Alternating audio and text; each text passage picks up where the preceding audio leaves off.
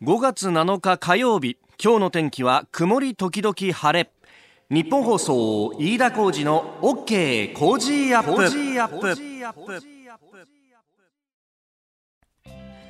リスナーの皆様にプレゼント。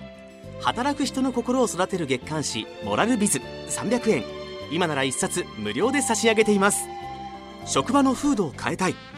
上司や同僚部下との人間関係を良くしたい。ビジネス現場で直面する課題解決方法人間力を高めるヒントが満載。物を作るだけじゃつまらない。人を作る企業を応援したい。公益財団モラロジー研究所発行モラルビズ。詳しくは日本放送飯田浩司の OK 工事アップホームページのバナーをクリック。モラルビズ！朝6時を過ぎました。おはようございます。日本放送アナウンサーの飯田浩二です。おはようございます。日本放送アナウンサー新業一華です。日本放送飯田浩二の OK 工事アップ。この後8時まで生放送ですえどうですか？10日ぶりにこの声を聞いたぞという方もいらっしゃるかもしれませんね、はい、いよいよ連休が終わりまして今日からまた日常が始まるということになります。そうですね。ご無沙汰しております。どうも。久しぶりでございます。飯田でございます。新です。大丈夫ですか？え、えー、今日からまたあ仕事復帰だという方ええー、頑張っていきましょうね、えー、一つよろしくお願いいたします。さああのー、まあ令和初出勤という方も多いかもしれないんですけれどもまあ今日からクールビズも始まるということでございます。そう。あの今ネクタイ手取った方ひょっとしたら今日ネクタイいらないかもしれません。あなるほど。普通は5月1日に今日から始まりますってやるんだけどそうですよね。そういえばずっと休みだったんで世間的には今日からクールズビーズスタートとえー、5月の始まりってことになりますね。はい。あのー、昨日までね、連休だった、お休みだったという方もいらっしゃると思いますが、私たちは、えー、月曜から金曜までは普通に仕事があって、まあ土日が一応ね、休みという感じだったんですが、はい、昨日は連休最終日ということで、私、あのー、ちょっと声かけてもらって、あの、小学校、中学校の時の同級生と、えー、本当に久しぶりに飲むっていうね。えー、そう。中学の生徒会を一緒にやってた 仲間というか女の子2人だったんですけど、はいはい、そう生徒会って言ってもですねあの私特に会長とか副会長とかそういうこうきらびやかなポジションでは全くなく。あそうなんですか？そうだよ。え生徒会って聞いててっきり飯田さんなんかこうみんなの前で喋ってるもんだと思いました。皆さんなんつって。そうそうそう。いやそういうんじゃなくて皆さんっていう人たちの原稿をしこしこ書くっていうね。番記者みたいなことですか？番記者というかそうそうそうそう。あとなんかあのいろんな資料をまとめて会議用にこう印刷するとかね。当時まだコピー機っていうのがなくってそういちいち製版をして、はあ、で製版したものをなんかガチャンコガチャンコこう印刷するみたいなのを学校の印刷室に入ってやったりとかですね。あじゃ裏方仕事だったんですね。裏方仕事だよ裏方仕事。なんかまああのこういっちゃなんなんですが私そんなこうパーソナリティ性がすごくあるわけじゃないわけですよ、ま、なんかこうコツコツ調べたことを話すみたいな。だそういう意味ではなんかあの当時と変わってねえんだな今やってることっていうのをね再確認するような、えー、えー2人女の子2人は全く変わってなくて綺麗だなって感じだったんですけど、まあ、私個人は多分変わってんだろうなっていうね。いや変わらないんじゃないですか？だって昔もふけちゃんっていうあだ名だったっておっしゃってたじゃないですか。まあね、うん、中学2年生ぐらいから急に今の顔に変わってさ。怖いな。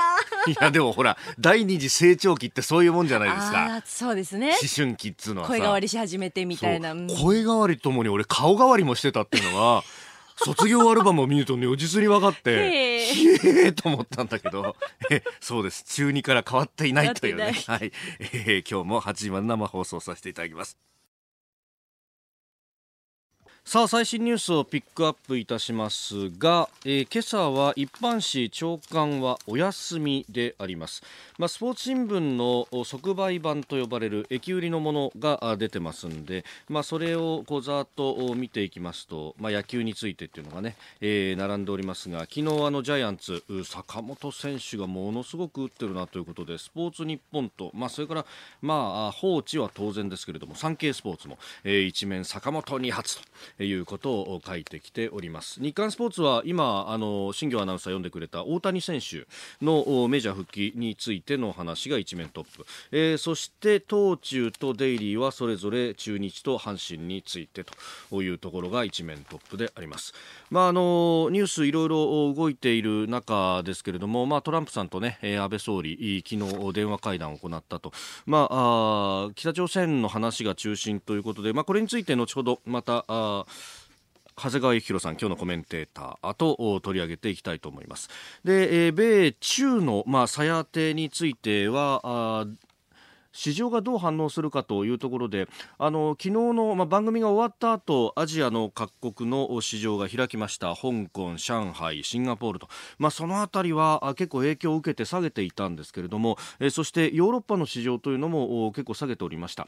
で、え注目のニューヨークダウかどうかっていうところで、まあ、特に寄り付きのところ市場が開いた直後は、え400ドル以上値下がりをしておやっぱり影響大きいかなと思ったらその後じわじわと切り返していきました、えー、終値では66ドル47セント安の2万6438ドル48セントで、えー、ニューヨークダウ平均株価取引を終えております。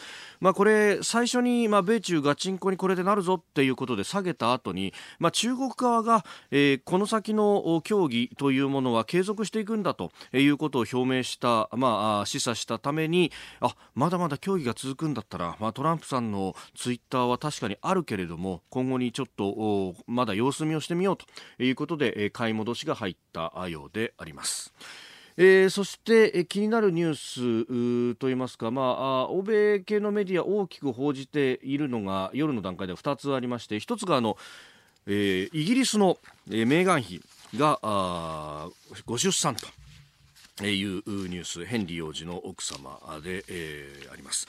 えーまあ、これについてっていうのはねアメリカのメディアが結構こう大きく報じているというのが非常に面白いんですが、まあ、これはですねあのアメリカはもちろん王室がありません、えー、でそういう国ではあるんだけどやっぱりイギリス王室には非常に、えー、独特のなんか親近感みたいのがあってそしてこう伝統というかあんまり歴史がこう長くない国なだけに伝統への憧れみたいのもあるのかえ結構ねイギリスのメディアなんかよりもよっぽどこう詳しく報じてたりなんかしますね。ええー、男の子出産。後ほどエンタメトレンドアップのゾーンでも取り上げます。それからロシアで、えー、飛行機があ、まあえーこれは着陸後に炎上という形になってますけれどもモスクワのシメレチェボという空港で、えー、アエロフロートの、えー、スホーイ SSJ100 という機体が、まあ、これ、えー、炎上したというニュースなんですがこれいろいろ分かってきたところでとっても不思議なのがですね、まあ、あの言われているところでは雷があってでそれで通信系統があの不具合が起こったんでもう一度離陸したあシェメレチボ空港に戻って着陸をしようとしたという話が出てるんですけれども、まあ、あの雷が落ちると、まあ、積乱雲の中をこう通ると雷が落ちるというのは、まあ、もちろん他の機体でもあることでで、えー、これに関しては飛来心などをつけてですね影響がないようにはなっているというのがまず1点で、えー、これあのいろいろ映像が出てきてるんでそれを見ると着陸までは特に火が出てたりとかしてないんですね。で、えー、着陸のところでなんか一回バウンドするような形でで最後にこう設置した時に、まあ、摩擦熱などもあって、えー、機体後部から火が出てでそれが全体に燃え広がっていくというような形だったんですけれども、えー、構こうこれ燃え広がった原因として燃料をですね満載のまま降りてきたっていうのがあってこれが非常に不思議だということなんです。あのー当然ですね遠くまで飛ぶんで燃料をいっぱい入れて飛んでいくというのが、まあ、もちろん途中で燃料がなくなったらそれほど恐ろしいことはありませんので当然そうなるんですけれども一方でですね降りてくる時っていうのはあのね機体は軽ければ軽いほどいいわけですよ。機体が重いとまずあの滑走路を全体で止まれない可能性があると。で、えー、降りるときにこうタイヤだとかに負担がかかると、まあ、今回の事故もそうですけど胴体着陸のような形になってしまったらこう摩擦熱があると。でその上摩擦熱で例えば万が一発火してしまった場合にはそれが燃料に引火する場合があると。で、えー、これ飛び立った後っていうのは満載の燃料を積んでるんですけどこれを緊急着陸させる場合にはは必ずですね燃料を捨てなきゃいけないんですよ。燃料を捨てて機体を軽くしてから下ろすっていうのがこれ鉄則なんですけど今回のこの事故に関しては、えー、そういう動作を一切していないと。燃料満載のまま降りてきたこれがパイロットの判断ミスなのかあるいはこう機体に何か不具合があって、えー、フェールダンプというふうに言うんですが燃料を減らすことができなかったのかというのが今取り沙汰されております。うんでもこれあの燃料をですね、えー、捨てらんないんであれば例えばエンジンを回せばその分だけ燃料は減るわけですよ。だからこうぐるぐるぐるぐる回って、えー空港の周りでで燃料を減らすことだってできたのになぜそれをしなかったんだろうと考えるとこれは人為的なミスの可能性も捨てきれないのかなといずれにせよ、まあ、調査が待たれるところ、えー、フライトレコーダーとボイスレコーダーはすでに回収済みだということであります。あなたの声を届けますリスナーズオピニオンです、えー、ニュースに対していろいろご意見いただいてますね。こちらは杉さん、えー、柏市の方41歳のサラリーマンの方です。メールです、えー、先ほど新行さんが読んだニュースの中で今日からの国会で野党は桜田大臣の辞任について追及する予定とありましたがまだやるんですか？もっと議論しないといけないことたくさんあるんじゃないでしょうか？と。まあ桜田さんって辞任についてってもうやめたよな っていうね。えー、まあ任命責任だなんだってことになるんでしょうけどツイッターでもいただいてました。あのよっぽどネタがないのかっていうね。うん。それから採用が馬月さんメールです。51歳自営業川口市の方えー、今日からクールビズとオープニングで言ってましたね。普段ネクタイしないんで直接関係はないんですが学生時代6月から衣替えだったはず。その頃に比べれば温暖化で暑くなってますもんね。といただきました。そうなんですよ。これあのまずネクタイを外すっていうクールビズが多分5月から始まって、はい、確かね6月からはスーパークールビズなんつってジャケットなしでも OK よになるっていうね確かそんなだった気がするんですけどね、うん、えー、2段階で。まあでも今日はちょっと肌寒いからな。ネクタイあった方が首周りはあったかいかもしれないんだけど、ね、そうかもしれないですね。まあ皆さん、えー、適宜調整しましょう、時刻は6時57分です。さあ C 台はコメンテーターの方々とニュースを掘り下げます。今朝のコメンテータージャーナリスト長谷川幸宏さんです。長谷川さんおはようございます。令和に変わってから初登場ということになります、はい、皆さん連日ご苦労様でございます。ゴールデンウィークは。このこのゴールデンウィーク？はいえー、10日のうち6日ゴルフしてた、うん、えー、ゴルフ三昧。焼けてますもんねだって。こんがりとね。こんがりとちょっと。泊まり込んでやってた泊まり込んでまで。ちょっとまた。もう職業が何か分からなかった。シニアゴルファーじゃないですか。そうそうそうどこ行くんですか？茨城です。茨城に、はい、なるほどね。その道中でもラジオ聞いてください、ね、はいはい。この間宮城さんやってたよね。聞いてました。聞いてました、はい、ご苦労様です。と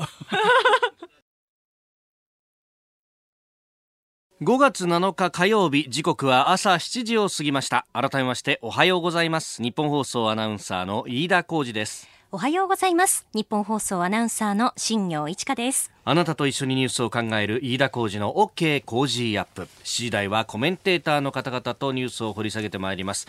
今朝のコメンテータージャーナリスト長谷川幸宏さんです。長谷川さんおはようございます。おはようございます。よろしくお願いします長谷川さんには番組エンディングまでお付き合いいただきます。では最初のニュースこちらです。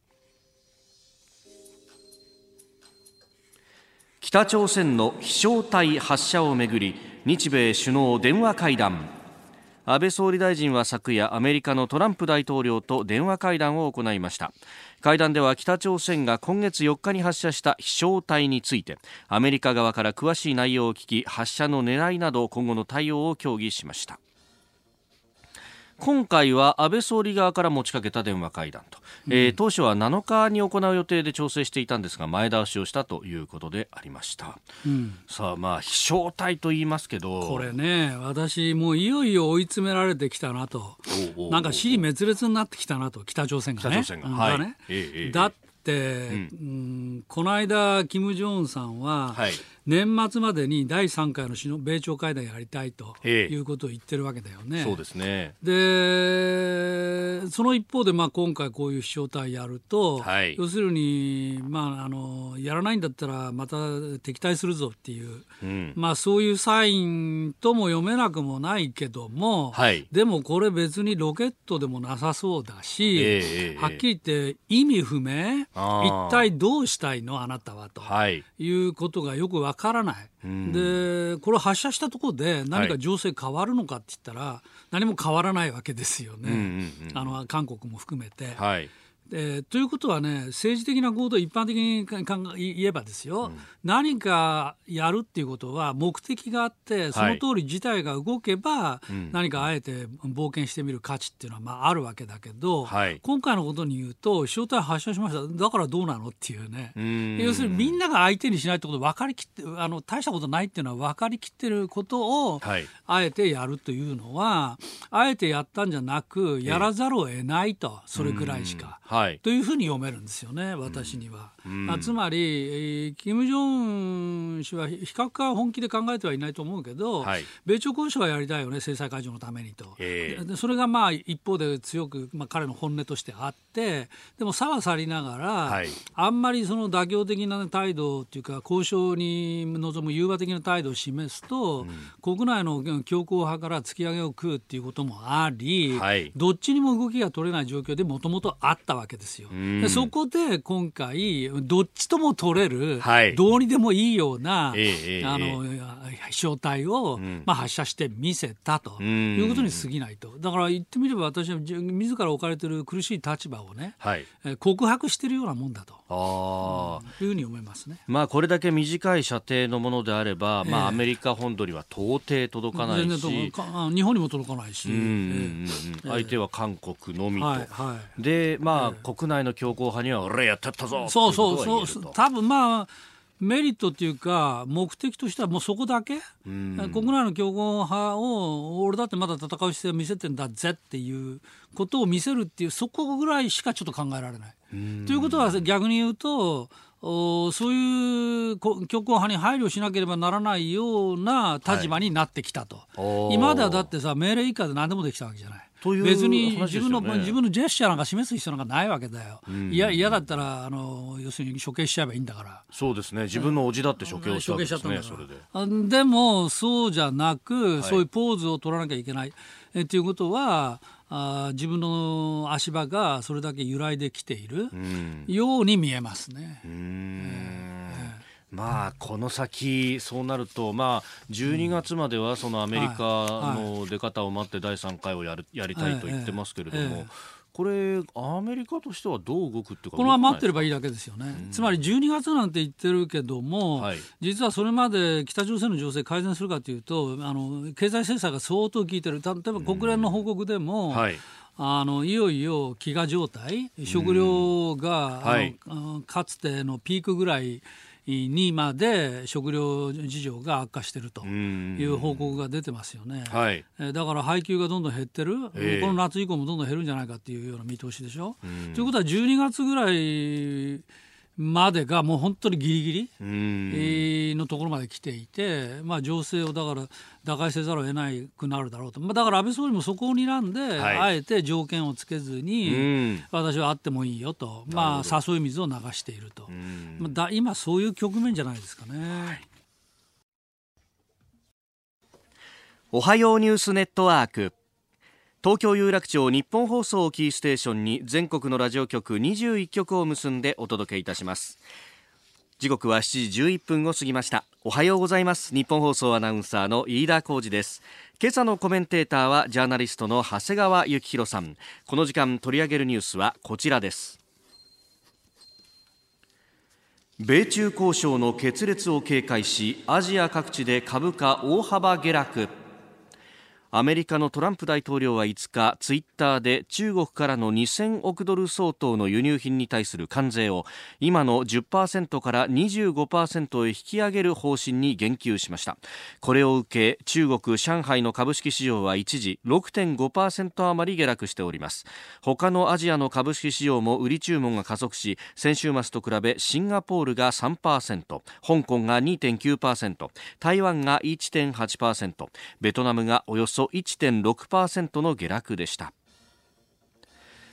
えー、トランプ大統領は現地6日朝日本時間昨夜ですがツイッターに、えー、中国に対する多額の貿易赤字について申し訳ないがこれ以上認められないと投稿し強硬な姿勢を崩しておりません。でニューヨークの市場なんですがダウ平均あの取引開始直後は400ドル以上下げて、おこれはかなり下がるかと思ったんですが、うん、えー、結果あ市場が閉まったタイミングでは先週末と比べ66ドル47セント安。2万6438ドル48セントで取引を終えております。まああ終値ベースで見ると小幅に下げたという形でありました、うんえーまあ、というわけで今日の東京が注目されるんですけども。そうですね。まあそれはマーケットにお任せするとして、はいあのー、これ、どういうふうに見るか、つまり一部では、まあ、大方の見方は、トランプ大統領として、まあ、最後、一発脅してですね、はい、それでなんとかまとめようと。いう、まあ、そういう、まあ、いわば脅しのセリフじゃないかというふうに見るんですけど、見られてるんですけど、はい、私、必ずしもそうでもなく、そうでもない。結構これガチンコかなとやっぱり。というのはなんでこれ揉めてるかっていうとですね、はい、一番大きいのはあれですよ。あの中国が知的財産を守ると。はい、言って法律も制定させたわけだけど、うん、それは本当かと、はい、でもしも違反したらどうすんだよと、ええ、その検証する仕組みそれから違反した時のあの事後措置、えー、これをめぐって、まあまあ、対立が残っている。一番大きな問題ね、まあ、他にも裁判の問題とかありますけど、はい、まあ、これが一つともう一つ中国から側から見るこっちの方がむしろ重要ですけど、うん、中国から見ると妥協妥結したならば、はい、2500億ドルのの制裁関税全部やめてくださいねと、いうことだったわけですよ。はい、ところが大統領としたらあのそんな甘いことをしたらですよもともと怪しいのにますますあの甘くなっちゃうじゃないかということで2500億ドルはまあ維持しますっていうところが、まあ、もう一番大揉めに揉めてたわけですね。はい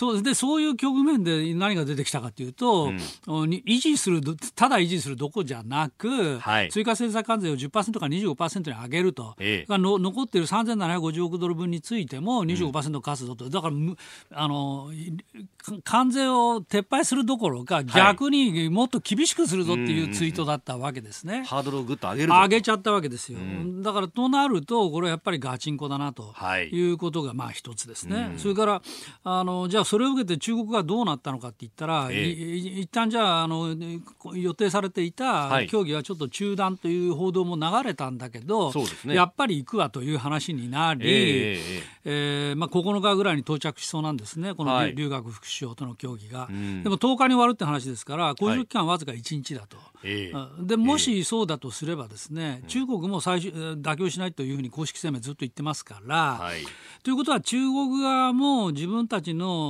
最終的な態度っていうのを通告しに行くと。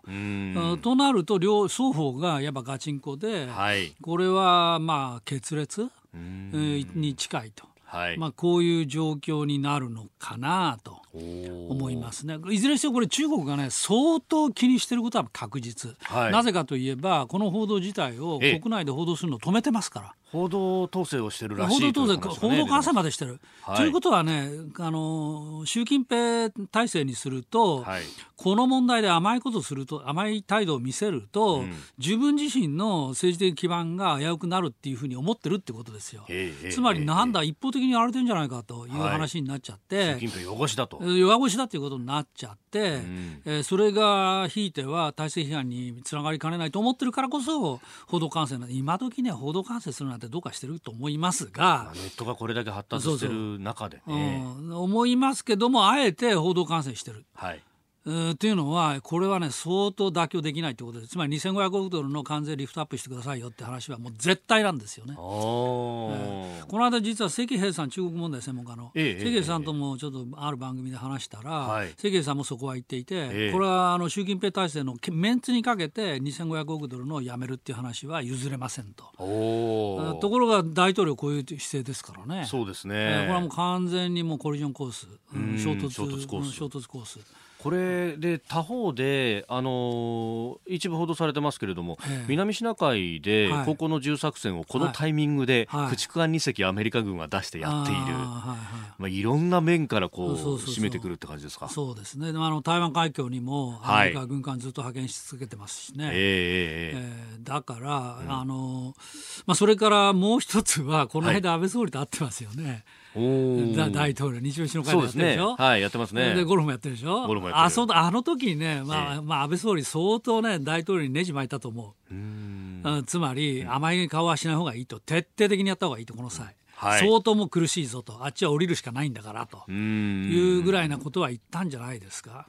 あれがやっぱりあだって大統領はあのあ心臓来るから心臓の話聞いてから考えようってなんかどっかでそれ流れてましたよね。なるほど、ええ。うんだからうんそれでこれが出てるわけなんで、はいこれはねタイミングとして。して。ええええだからあのこれ総理がネジ巻いたんじゃないのかなとと思ったり。ええ。でその直後に、まあ、あー他の県ではありますけれども、ええ日米で電話首脳会談をやっていて。やってるやってる。まあうん。貿易についても話をしたっていうふうにね、ええ。ツイートはしていたようですけれども、ええ。ええ。まあ、当然この話だって出ないそうそう。出ない。出ないわけないですよ。出ないわけない。出ないわけないですよ。それはあえて出てないじゃないですか。中国について何を言ったかって、あそこで相当会談してるのに決まってんのに、はい。日本側からそういう報道が出ないっていうのはね。出ないっていうのは、はい一応中国と関係良くなってるっていうのが表の建前だからあ日中の関係日中の関係日中の関係がね、はい。良くなってるっていうのは建前なので、ええ。だからそんなあのネジ巻いてるなんて話は表に出すわけにいかなくてん出てないとでも実際のところはそういうことなんじゃないのかと。まあ、タイミングからすると。うん、だってそれまで大統領甘いこと言ってたんだもん。そうですね。間もなく合意する、間もなく合意するみたいな、ええ。とってもいいことになってるみたいな。そのツイートばかりでしたよね。であったでしょ。そうでした、ええ。で、ガラッと変わったのは総理と会ってからだもんうーね。ん。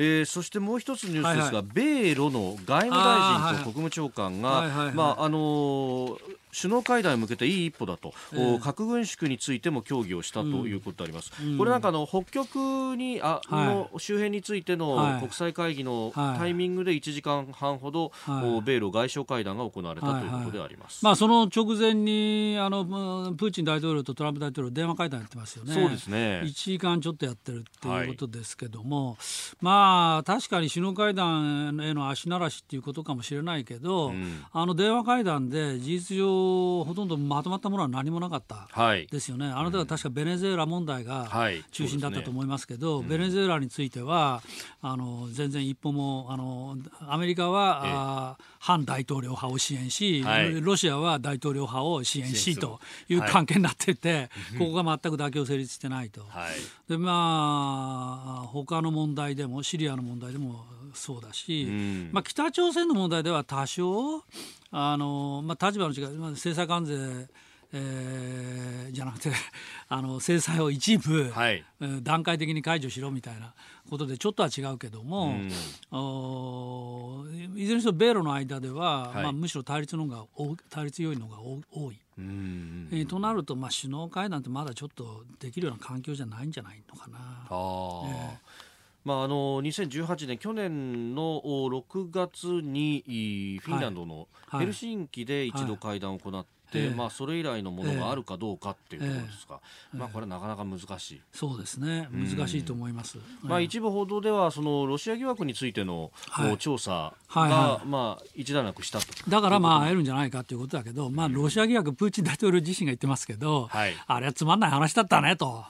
いうことで終わっちゃって、うん。えーいますので、はい。まあ、ロシア疑惑が一段落したからじゃあや会いますかっていうのもまあちょっと考えにくいかな。うん。うん。まああのアメリカとしては大きな大局観で言ったら、はい。とにかく何せ中国とのガシンコなんで、ええええロシアとはあんまり緊張を対立を煽るようなことはしたくないっていう気持ちはあると思いますうね。んまあ、そこはプーチンも一緒だと思いますけど。なるほど、ええ。その意味でこの外相で、まあはいパイプは残まあ、しておいてと、そうそうそうそうそういう感じですね。うん。まずせ接触はだから、はい。あの電話首脳同士の電話協議に続いて、米ロの外相レベルっていう。うん。まあ、そういうことで、まあ、ずっとあの地ならしをはい。している段階うん。のように見えますね。なんかそう考えると嵐の前のみたいなうん。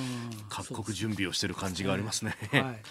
えーこの時間はあジャーナリスト長谷川幸宏さんとお送りしてまいりました。日本放送でお聞きの方この後も長谷川さんにお付き合いいただきます。え時刻7時27分になったところです。え今朝のコメンテーターはジャーナリスト長谷川幸宏さんです。長谷川さん引き続きよろしくお願いします、はい、お願いします。続いて教えてニュースキーワードです。アメリカが中東に空母打撃軍派遣へアメリカのボルトン大統領補佐官は5日中東地域に空母エイブラハム・リンカーンを中心とする空母打撃軍を派遣すると発表しました。ボルトン大統領補佐官はイランによる数々の挑発的言動に対応するためだと述べ核・ミサイル開発やテロ支援の阻止に向けイランを強く牽制する狙いがあります。イラン産原油の全面禁輸一部にかかっていたあの猶予期間というのが5月2日はいはいで止まっ、うん。えー全面禁輸だと、はい。お制裁を強化しております。うんあのー日本もそうだったんだけど、はい。ね適用除外だったものがですね、はい。日本に対してもイランとの取引はやめろとん。いうことをついこの間あ決めたばっかり。はい、で今度、この空母、ええ。派遣なんですけども、これちょっとね、分かりにくいんだよね、つまりなんでこのタイミングで、はい。えーそんな空母なんていう大げさなあものをお中東に派遣するのか、はい。あまあ、ボルトンの補佐官は数々の挑発的言動とええ。牽制するって言って数々だってさ、はい。なんでこのタイミングなのとこれまでつまり数々って言ってる通り、はい。挑発的言動はずっとあるわけじゃないですか。まあそうですね。それでそれにもかかわらず、このタイミングでっていうのが、まあ、ちょっと分かりにくいなっていうふうにまず私はまず思います。はい。で、えー基本的な立場はどうなどうなってるのかというと、まあ、あのイランは核とミサイル開発をずっとやってますよねと、ん。でとりわけアメリカがあの制裁あの合意から離脱した後はそれじゃあということで一部あの核施設再開したっていう報道もまあ出ている、はい。まあ、プラスあとはテロ支援各国のテログループを支援してるでしょっていうことに対してアメリカがまあ反対してるっていう、まあ、これが基本の構図ですよね。はい。でこれを見るとね私どこやらの国をやっぱりすぐ思い出さざるを得ない。つまり核ミサイルとテロ支援、こはい。れどこだと？東アジアで言うと、ええええこれはもう言うまでもなく北朝鮮なわけですよ。はい。で私が思うのは、ええ。アメリカの行動、中東の行動って、いつも東アジアを意識してんじゃないかと、つまり、えっと、あれは、えー2017年だったと思いますけど、はい。大統領が就任して、えーのすぐの年に、4月に、はい。えー中国の習近平国家主席と初の首脳会談を、あの例の別荘で、はいはいはい。えーフロリダのやってた真っ最中に、うん。何があったか、あの時はシリアにはい。トマホーク51発とも2発とも言われてますけそど、ね。トマホークを発射したはいわけですね。あね。であれあの時はあのー関係者の話で、はい。これは要するに北朝鮮に対する牽制だっていう意味もあったんですよね、はい。つまりあの時結構緊張してたから。うん。あだからシリアに対する攻撃があ北朝鮮っていうことをイメージしてるってことはですよ、はい。今回のこのイランの話だってイメージしてないわけがないと。わけがない。わけがない、政策当局者の頭の作りは大体一緒ですから、あだから私は連動してるっていうふうに見ていて、うん。つまりこれはまあここの前回はまあシリアをやったけど、まあ、今回はイランもやって、はい。えーイイランにまあやってっていうか、まあ、派遣してですね、えでいざとなったらアメリカってやっぱり力をもうつ使うんだぜと、いうことをあのイランはもちろんのこと、はい。北朝鮮に対してもそれを示していると。うん。いうふうに見えるのかなと見るかなと。一粒で二度おいしいみたいな感じそうそうそうだってボルトン大統領補佐官ってそういうふうに発想する人だからね。ああ、えまあもともとそのまあイランに対して強硬っていうのはもちろんですが、ええ北朝鮮に対してもボルトンさんは、ええ。まあ強硬な強硬です、えうん。え、強硬です。政権の中ではまあ最強硬と言ってもいい。ええそう最強硬ですね。だから今ほとんどもう北朝鮮に対してはもう強硬路線の人ばっかりですよね。でだからあの、まあ、こうそれが基本だとすればね、はい。中東で起きてることってやっぱり東アジアで起きてることをやっぱり絶えず睨んでいてそれとの方程式でどういうふうに見るかっていうああことなんじゃないのかなと。まあ、あの2017年の春先から夏秋にかけてっていうのは、それこそ空母大軍3そうそう。つうん。アジアの近くにいて、でいつ何時何があってもおかしくないっていう状況つまりほらさ一番最初のニュースで言ったあの例の飛翔体ですよ。はい、飛翔体やったじゃないと。でアメリカじゃあそれに対して無反応かって言ったらそんなことないぜと。うん。やるときはやれるんだぜって、まあ今回はじゃあ中東に出すけどさと。はい。あーまあだ飛翔体ぐらいだったからその程度に派遣ぐらいで止めておいておくけどさとえええええいうことかもしれませんねえ。なるほど、えーアメリカが中東へ空母打撃軍派遣今日のキーワードでした時刻は7時35分です。ニュースについてメール、ツイッターいろいろいただいております。米中のこのお対立について、えーズニアさんツイッターです。これってリーマンショック級になるかもしれない。経済不安定要素ではないでしょうか。あもちろんそうですね。あのもう株が一時だからニューヨークで400ドルはい。安に行ったっていうことがもうよく示しているように、はい。米中協議がもし決裂なんて話になったら、え。これはまあ株価はもちろん大幅下落でしょうし、うそれから中国経済は大打撃なので今でも減速している中国経済がさらに減速は必至と。はい。となると日本経済にも影響必至でええ。中国向けのいろんな輸出が下がってきますねと、すでに下がってるわけだけど、なので、えーそうするとやっぱりこれはリーマンショック級に迫ってくると。うん。となるとすぐ思い出すのが、はい。やっぱり消費税ですね。ですよね、まあ、消費税については今月以降、今月から、えうん。まあ、かなりあのいろんな指標が出て出きますからね。ますので、そこは注目ですね。はい。時刻は7時42分に今なりましたお送りしております日本放送飯田浩司の OK 工事アップ。お相手私日本放送アナウンサー飯田浩司と新業一華がお送りしています。今朝のコメンテーターはジャーナリストの長谷川幸宏さんです。引き続きよろしくお願いします、はい、お願いします。続いてここだけニューススクープアップです。この時間最後のニュースをスクープアップ!令和元年の政局を占う10連休明けの国会は夏の参議院選挙を睨んだ与野党の攻防が6月26日の会期末まで繰り広げられる見通しで参院選に合わせて衆院解散による総選挙の可能性も取り沙汰されており国会は終盤まで与野党の駆け引きが続きそうです。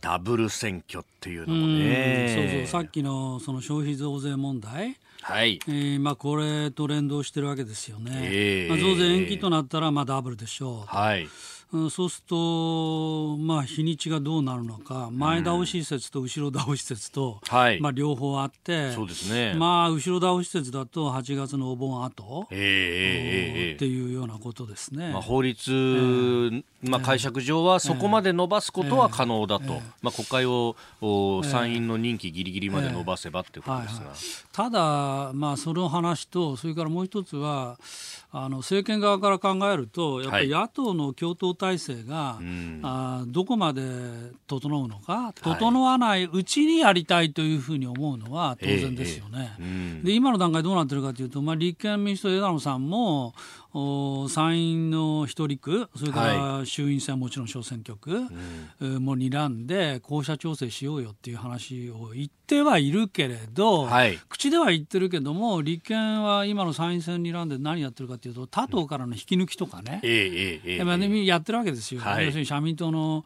お区区議さんを、はい。国政に持っていくとか、うん。あーなどなど、ね。だから他党から見ると、なんだよと口で言って言いながら実際はすごくこの、ね、敵対しているわけでしょっていう。まあ、一本釣りするなと。一本釣りするなっていう話ですよね。はい。まあ、なのであの、まあとなるとますます総理としては、ん。これは解散して一発やりたいよねっていう誘惑に駆られますね。駆られる。駆られる、うん。やっぱり、えーあのまあ、僕らから見ると増税問題とか、はい。ということが結構大きい大義名分何なのかとかね、まあ、ええそういう問題についていくんですけど、実際権力握った人の頭の考えれば、はい。要するに相手がどういう状況だっていうことが、まあ、やっぱかなり大きいわけですよ、まあ、はっきり言って半分以上それだって言ってもいいんじゃないのかな。ん。あー。で、えーなるとなると、まあ、野党の状況がそういうことだとすると、まあ、はい。ますますそっちの方に傾いてくるかと。いうふうに、まあ、当面は見えますね。ええまあ、そのことが一つと、まあ、はい。もう一つ、ちょっと先の長い話、まあ、せっかく令和入ったんで、はい。先の長い話もちょっとしておきますと、うん。あのどうなるかっていうとですね、えーまあ、私は先の長く社会状況を見るときは、やっぱり日本の状況って世界の状況にあの規定されるとはい。いうふうに見るのが基本で,、ん。で世界の状況で見ると北朝鮮、金正恩体制いつまで持つ持たないでしょうと。うん。それから中国も、はい。まあ、き今日ずっと米中間対立の話やってますけど、ええ。まあ、中国も一党独裁いつまで続くのか。これはまあやっぱり基本的には続かないと思います。ななぜかというと一番大きな理由はやっぱり情報がはい。流れるってことですよ、ん。いくら報道管制し敷いたってやっぱり流れる、となるとあの独裁体制では持たない。はい。さてそれで北朝鮮と中国がもしですよ、あの共産党体制崩壊していくとなれば、はい。何が起きるか、まあ、私は野党が壊滅状態になると。いうふうに見てるんです、日本の野党。はい。なぜかっていうと、あの野党の皆さん、中国とか北朝鮮とかって言わないじゃない、ほとんど、はい。脅威を。うん。で、何言ってるか、安倍政権は戦争準備してると、こればっかり言ってるわけですよね。はい。実際、今の参院選だって、例の安保法制廃止法案を,、はい出してるでしょ？うんということは安保の問題ぐらいしか野党って、あの対立軸がないんですよ。見えない。政権に対して安保の問題しかうん。ところがですね、はいもしも北朝鮮なり中国なりが崩壊してしまうと、ん肝心要のその敵はい。戦争する相手うん。みたいなものはなくなっちゃう。え。となると野党は結集軸がなくなるしんそもそも今野党が安倍政権に対立している一番の理由っていうのが、はい。消えてなくなってしまうわけ、いややっぱピンボケの主張になっちゃうわけですよ。戦争準備してるなんて言ったって、はい。そんな状況じゃなくなってしまえば。もちろんこれ30年40年そういう話ですけど、はい。あのーまあ、そうだとすると私野党のガラガラパンガラガラポンが起きて、うん。ようやくまじ、まともなあの政策論争をするそういう野党に生まれ変わってくるんじゃないのかと。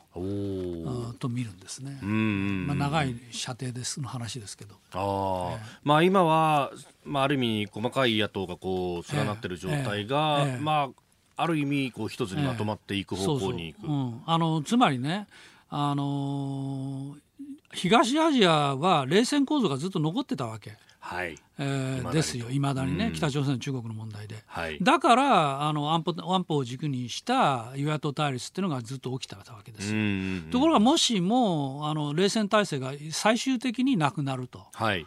いうこととなると、んその与野党日本の与野党関係もやっぱりガラッと変わらざるを得ない。うん。要するにまともに現実的に考えていくことで政策を競争していくっていうでその中で政権交代も起きるとはい。いうような体制に変わっていかざるを得ないんじゃないのかとう思ん。うんですね。例えばじゃあソ連崩壊した時何が起きたか。はい。あ冷戦終結でソ連の崩壊の前後で起きたことは東西ドイツの統一ですよね。そうですね。でそれはまさにヨーロッパにおける冷戦構造がなくなっちゃったから、んドイツが東西に分かれている理由もなくなっちゃった。はい。それで東アジアのかつてのソ連の衛星国は何が起きたか、みんな EU に入ったわけですよ、うん。東ヨーロッパの。え東東ヨーロッパの諸国は、はい。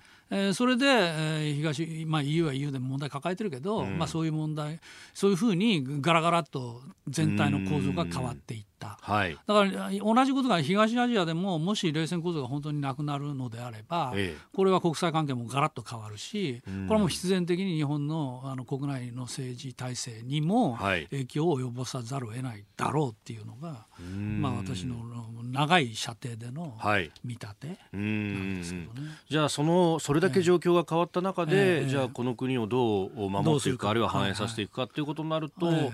まあ国の基本の骨格の部分そうそそう国家だから憲法の問題？はい。例えば47都道府県制でいいのかどうか、あー。私はどう修正にした方がより効率的だと思うけど、ん。例えばそういう問題、はい。えーまあ、政府の役割は何何かとか、ええ政党の役割とは何かとか、うん。あっていうようなことが問われてきてあの経済政策でまともに議論できないようなうん。野党では残念ながらあの退場せざるを得ないっていう。う、ん。まあ、そういう時代に入ってくるのかなと。まあ、今まで、まあ、確かに冷戦の、ええ。さらこれ引きずったままっていうのはイデオロギーで対立というええそうそう。か、こう党派制でもうダメだとなったら全部ダメみたいな、例えばそういうじゃなくなってくる。うん。例えばねああのあの東西冷戦がなくなった後一番主流になった議論何だったかっていうと、はい。歴史が終わるって議論ですよ。はい。フランシス・福山のええ歴史,、が終わる。あれは何かっていうと、もう最終的に世界っていうのは全部が民主主義の体制になるから、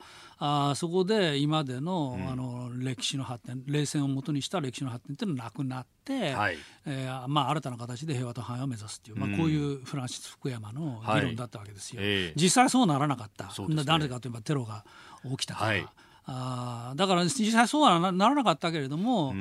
あまあ、理論的に考えれば、はい。そういう議論だって、まあ、成立するわけですよね。うんうんうんだから歴史の終わりの議論を東アジアに適用すれば、はい。あー野党がなくなるっていううん。話でもあるし、もしかしたら新たな脅威っていうのが登場するかもしれないし、かもしれない。まあ、その可能性はあるんですけど、ええええええ。あのまあ、ここはそういうふとほちょっと太い議論をうん。頭に入れといた方がいいんじゃないのっていうふうにまあ思いますけどね。冷戦か冷戦が終わった後のヨーロッパであったりとか、あるいはアフリカを考えると、こえ。えう地域紛争みたいなものが非常に増えたと、ええ。ええ。まあ、あのそっちの方の歴史に行くのか、うん。そうそう。それともそれともあの冷戦終結の後直後に起きたこと何かというと、はい。まあ、ロシアがうん。なんと G7 に入ったわけですよ。ああそうでした。まさにこれは歴史が終わっちゃったわけだ。ええええでつまりええ。G7 対ロシアっていうソ連という関係がなくなっちゃったことによってロシアが G8 に入った、ん。まあ、でもクリミア侵攻したからロシアは除外されましたけど、はい。で一時はそういう状況も、ん。まあ、生まれたわけですようね。ん。だから同じような展開が東アジアでも起きてもはい。私は全くおかしくない、例えば新しい新生中国なり新生北朝鮮韓国が朝鮮半島が、あみんなで仲良く日本と議論しましょうねみたいなことになってもおかしくない。おかしくない。おかしくないえー令和元年政局占うとおさらに伸ばして東アジア、あそして世界はどうなるというところまでお話しいただきました。あなたの声を届けますリスナーズオピニオンです。まあ、あニュースについていろいろご意見をいただいておりますね。えー増税についてっていうのも、お山友さん、とりあえず三党合意っていうのがありましたよね、と。おまあ今となったらどうでもいいけど総理にとっては増税止めるあるいは廃止といって野党に下手な攻撃材料にされるのは避けたいのかもしれませんよねと、いうような読みもいただいております。はいまあ、あとはそれが選挙というものを睨むとまた別の際は、まあ、いずれにせよ今月のいろんな一連の経済指標出てきますから、はい。まあ、そこでいよいよ決断の時っていうことじゃないでしょうか。うーん、えー GDP のね、えー3月の数字5が月5 20月日20日ですか？5月20日、はい、この辺っていうのはやっぱり、山場ですね。まあ今エコノミスト予想では、まあ決してよろしくはないということ、まあ、あと、えっと、景気動向指数が出てくるでしょう。もうその手前で出てきますよね、確か。5月13でしたかね、でしたはい、1週前ぐらいに出てきましたよね。はい。はい。なくです、したうーん、それを睨むと、ええ。まあ、やらないんじゃない、まあ、やっぱり延期じゃないのかなと。まあ、ずっと私はつぶやいてるんですけど。